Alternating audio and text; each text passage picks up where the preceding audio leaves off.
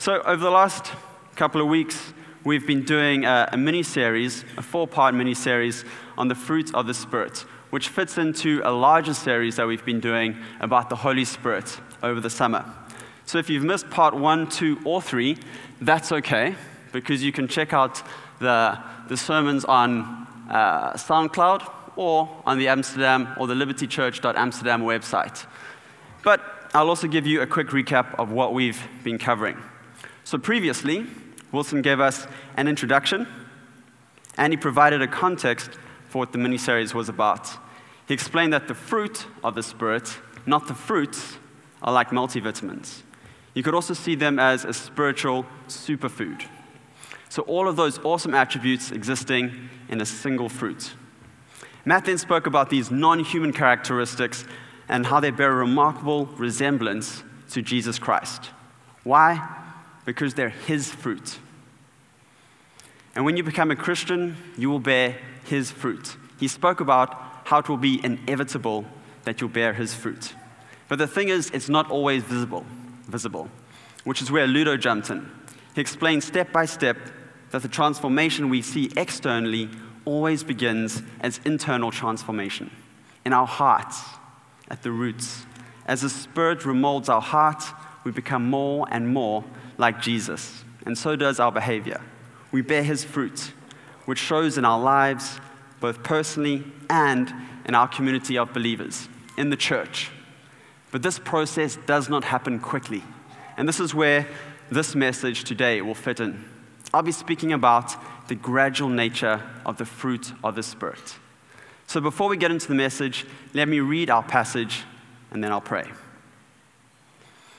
So, in Galatians chapter 5, Paul is addressing the Galatians, and he says, But I say, walk by the Spirit, and you will not gratify the desires of the flesh. For the desires of the flesh are against the Spirit, and the desires of the Spirit are against the flesh. For these are opposed to each other to keep you from doing the things you want to do. But if you are led by the Spirit, you are not under the law. Now, the works of the flesh are evident sexual immorality, impurity, sensuality, idolatry, sorcery, enmity, strife, jealousy, fits of anger, rivalries, dissensions, divisions, envy, drunkenness, orgies, and things like these. I warn you, as I warned you before that those who do such things will not inherit the kingdom of God. But the fruits of the Spirit, see, there's no S there. It's love, joy, peace, patience, kindness, goodness, faithfulness, gentleness, self control. Against such things there is no law. And those who belong to Christ Jesus have crucified the flesh with its passions and desires. If we live by the Spirit, let us also keep in step with the Spirit. Let us not become conceited, provoking one another, envying one another. So let me pray. So God, I just pray that today that you can open our hearts, open our minds to who you are. I pray that you give us a revelation of how much you love us. God, I pray that you would just allow us to see what you made us for. I pray that we can embrace that, and I pray that we can start to glorify you, start to enjoy you. Father, thank you that we get to worship you this morning. And I pray that, yeah, at the end of this, this message, that we'll have a new revelation of who you are and who we are to you. Amen. So, in the letter to the Galatians, Paul is warning the readers against being persuaded by some of these teachers that to be a child of God, you have to obey a part of the law. So, earlier in the, the Galatians letter, in chapter 2, Paul writes, Yet we know that a person is not justified by works of the law, but through faith in Jesus Christ. So we also have believed in Christ Jesus in order to be justified by faith in Christ and not by works of the law, because by works of the law no one will be justified. He's reminding them that this new way of living is not based on what they do or do not do themselves, which is how the old way of living used to work, but rather it is based on faith in Jesus and what he has done. This new way of living is by the Spirit, and the fruit of the Spirit is what comes of it. Now, a life without the Spirit ends up looking like this work of flesh that we've seen in Galatians, or an endless rule keeping where you focus on what you can do and how many rules you can keep. It, it creates a bit of pride. But this bunch of rules, the law, it shows us how we can never be perfect and therefore never be worthy of a relationship with God. But the law is good for something. It's really good for uh, keeping people away from the yucky, icky stuff called the works of the flesh. But it has no power to bring life and lead us to life. So it keeps you away from that stuff, but it doesn't lead you towards anything good. But with this new way of life, we give up on our own attempts at living perfectly, and we give up on our fleshly desires and passions. We basically throw our lot in with Jesus who we believe lived a perfect life.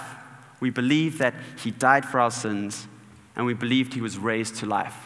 And then, when he ascended to heaven, he gave us his spirit, which is the Holy Spirit.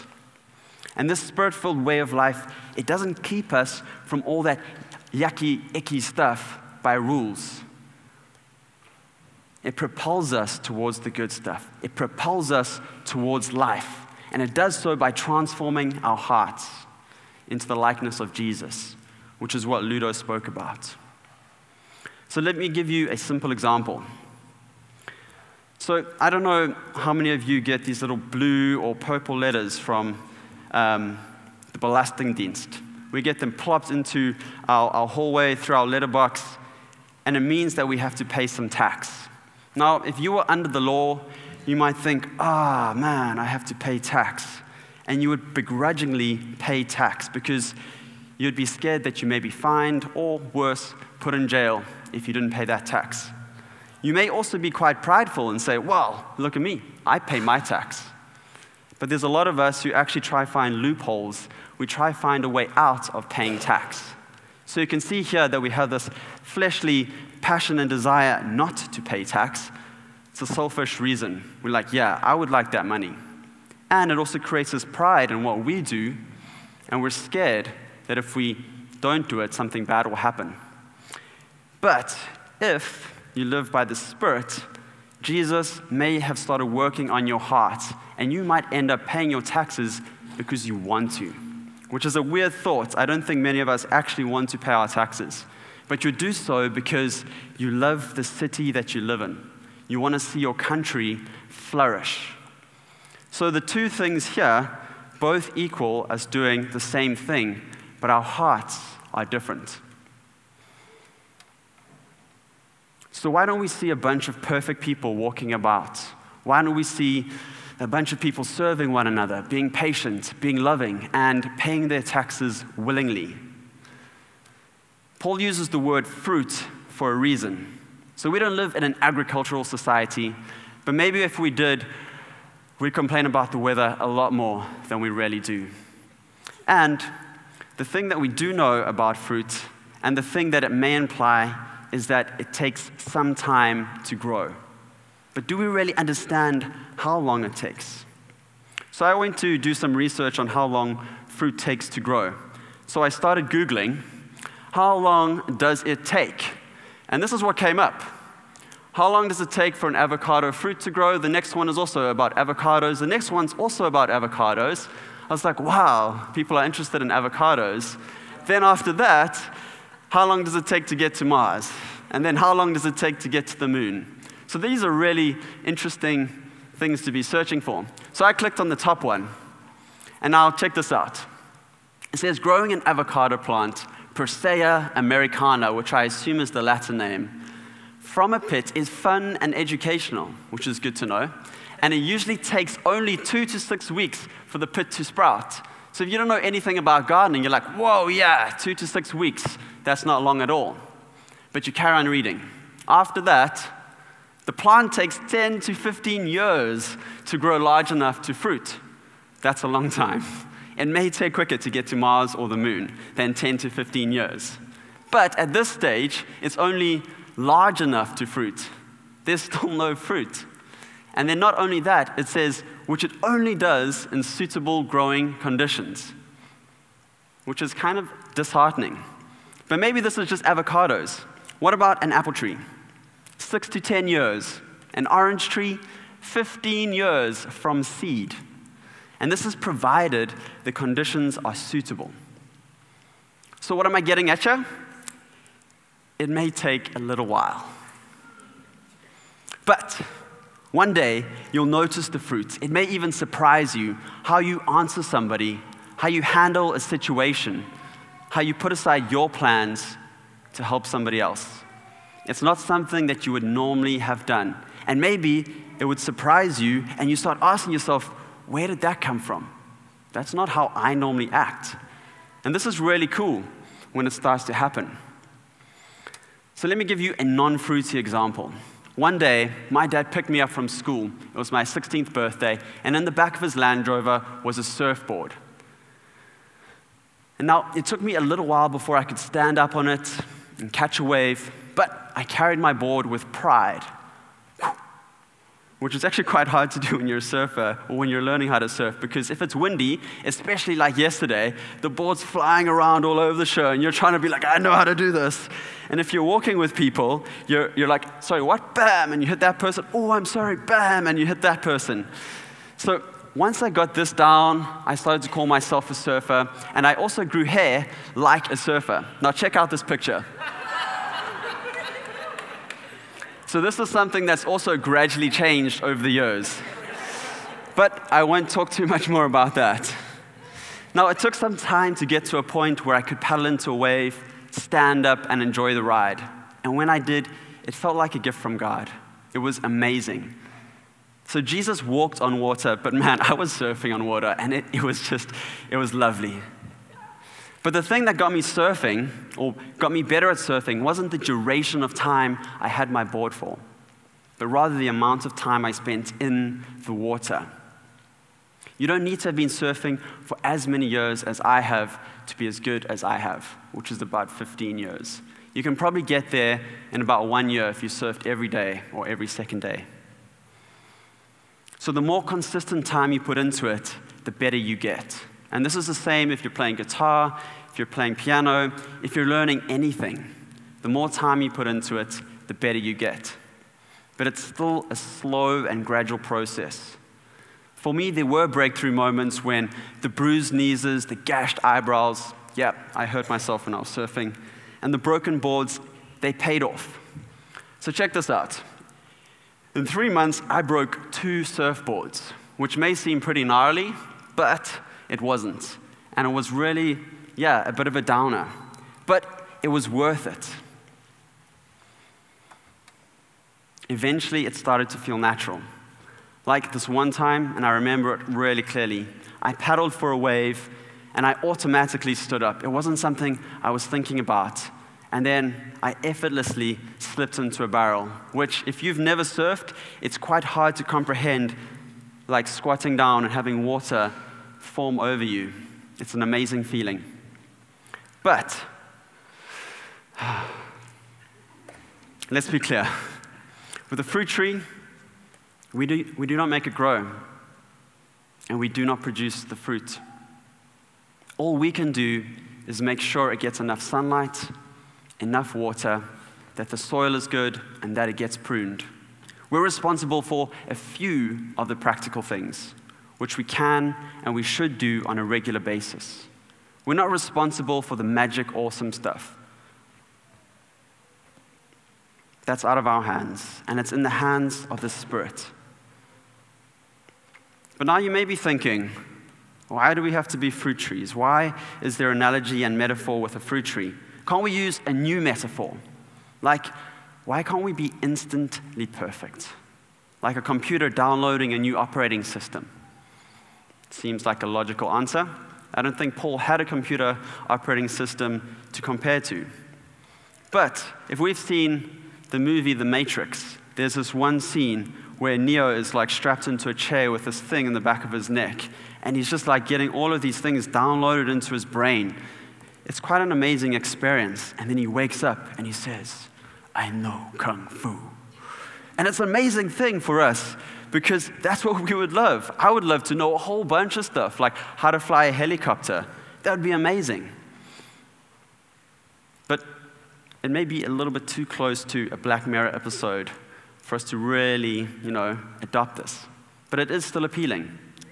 Why? Because we're the instant generation. We want everything now. And we can almost get everything now. We can get an Uber now, a food delivery. You can get Deliveroo to deliver a pizza in the next 20 minutes just by sitting right here and saying, Yes, I want a pizza. We can get a new iPad. We can watch the latest series. It's all right here, right this instant.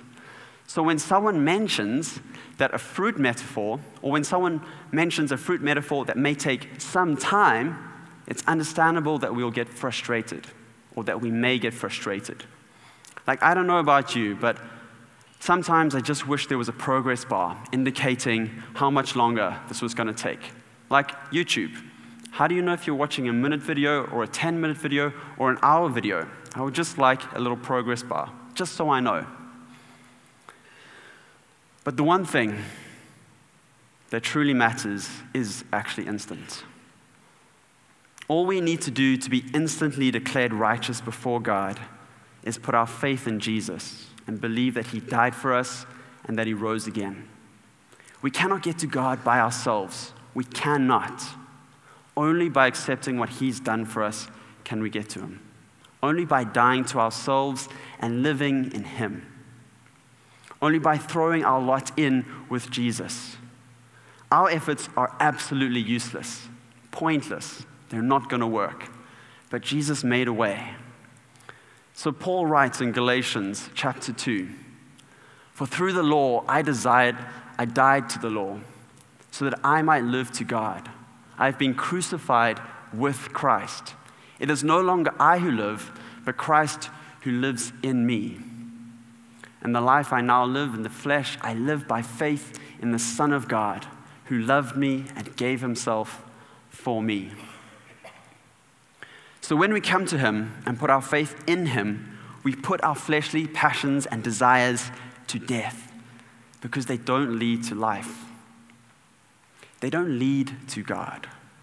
And so we hand over our lives to him. And in that moment, we are freed from focusing on ourselves and free from focusing on our efforts and what we can do so that we can focus on God. And this is the only way we get to be in a relationship with God. And in this instant, we have access to God. We get justified instantly. We get acquitted instantly. Absolutely innocent. You're declared righteous before God. You don't need to do anything anymore. You can walk over the bridge from you to God built by Jesus. There's no more crazy rules that you have to do, and there's no more doomed bridge building that you have to do. You are set right with God instantly. He adopts you into His family instantly. His Spirit comes into you and your heart instantly. And this gives us instant access to God, just like that. But this doesn't make us perfect. And we know this. Like being in a church, you're full of people that frustrate you and irritate you. We're still a mess. But now we're God's mess. We're His children. For God to make more and more like Jesus. So, why doesn't God make us instantly perfect then? Which is a really good question. Because that's not the point. This new way of living isn't about being perfect. What is it about then? It's about being in a relationship with God. So, God is all about relationship. And He created us for relationship. We get to be His children and we get to be fathered by Him. We get to be in a relationship with our Creator. And this is where we get access to the Father, the Son, and the Holy Spirit. Paul writes in Galatians 4, chapter 6, verse 6. And because you are sons, God has sent the Spirit of His Son into our hearts, crying, Abba, Father. It's an amazing piece of scripture, that. And so this means that we can now come to God like a son comes to his father. And being in this relationship with God, it is the sunlight and the water that provides suitable growth. This is the stuff that provides suitable conditions for the Spirit to do magical plant and fruit growth. This is how we do our part in the fruit bearing business. We spend time with God. It's that simple. And the thing is that this is actually not hard or boring, this spending time with God.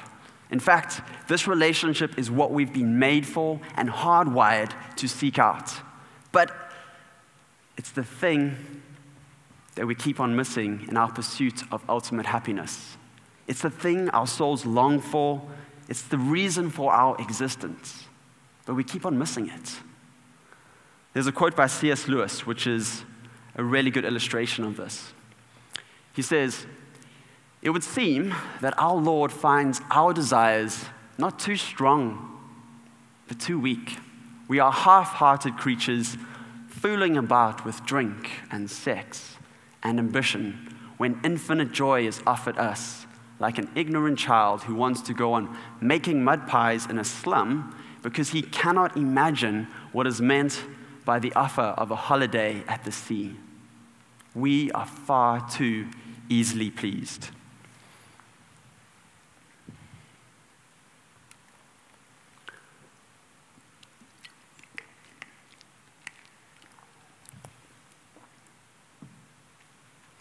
We keep on settling for cheap imitations of God and the relationship that we can have with Him. We are able to speak with Him and chat with Him we're able to share our, our deepest, darkest secrets, our desires, our dreams, our goals. We're able to vent with Him, like bang our fists and scream at Him.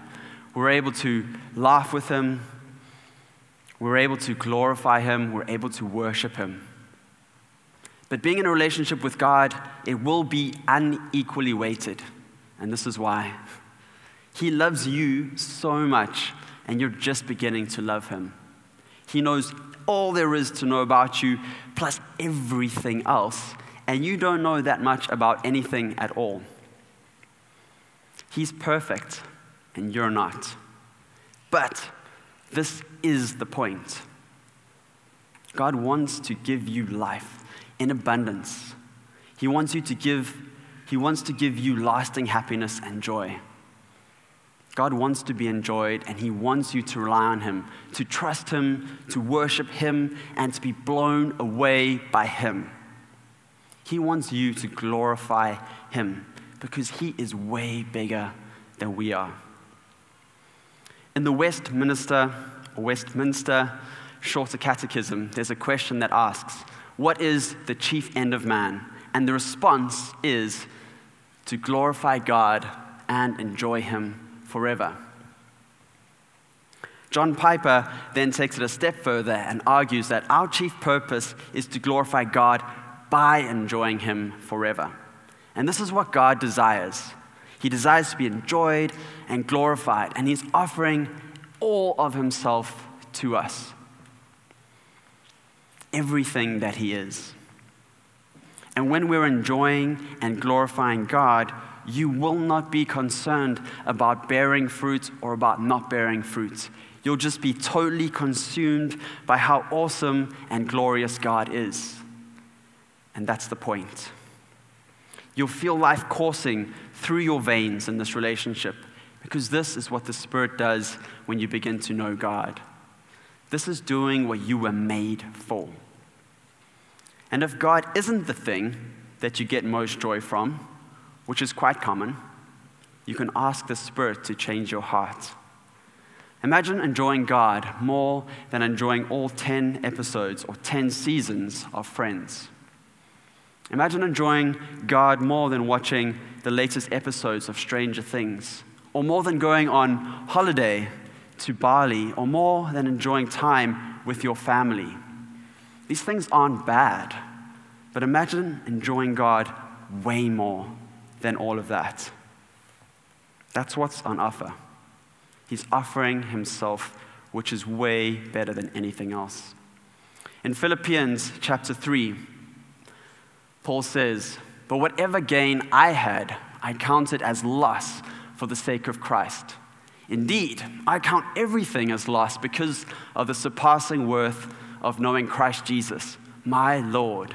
For his sake, I have suffered the loss of all things and count them as rubbish, in order that I may gain Christ.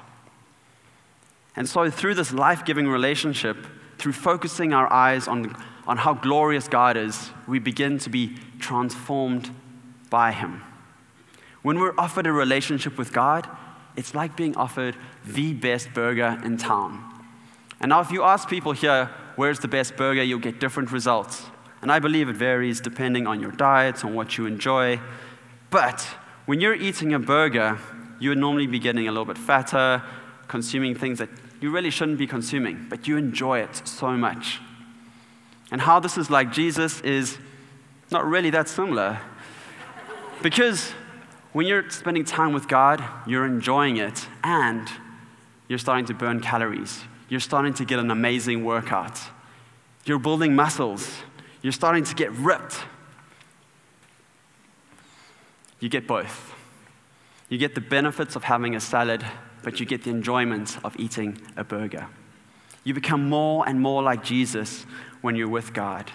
And this process, it's more enjoyable than a burger, and it's more enjoyable than anything else known to man.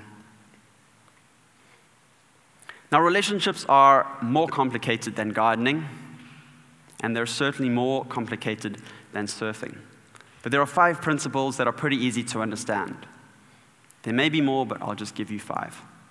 The first one is the more time you spend with someone, the more like them you become.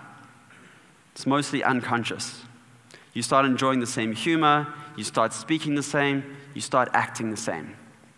Point number two you start consciously notice, noticing the things that make them them their nuances, their attributes, their characteristics, the way they say certain words. And these things become apparent.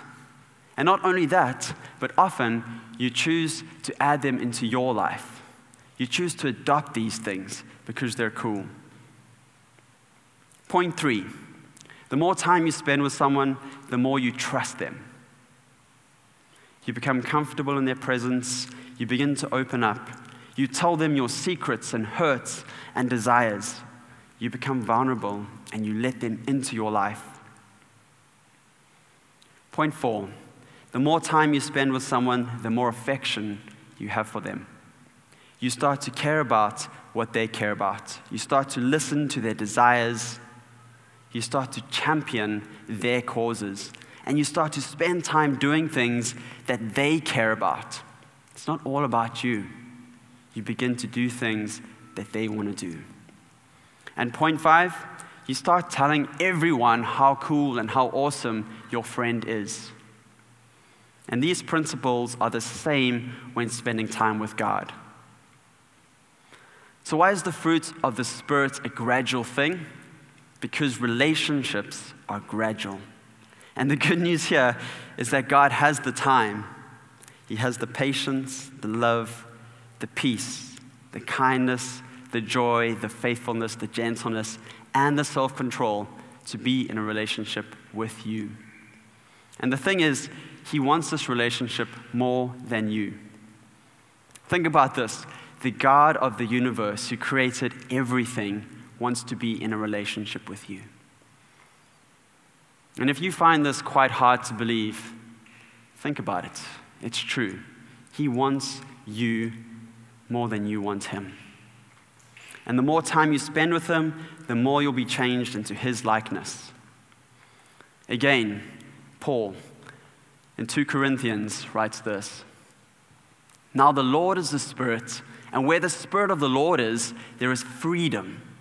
And we all, with unveiled face, so if you imagine a veil, it's now unveiled, beholding the glory of the Lord, are being transformed into the same image, into God's image, from one degree of glory to another. It's a process, for this comes from the Lord who is Spirit. And this transformation will be internal, but eventually you will begin bearing external fruit. It will be inevitable and it will become natural. Jesus' characteristics will become your characteristics. Gradually, it'll feel normal to be patient and kind and full of love. You'll begin to have the same heart as Jesus does, and you'll begin to desire the same things.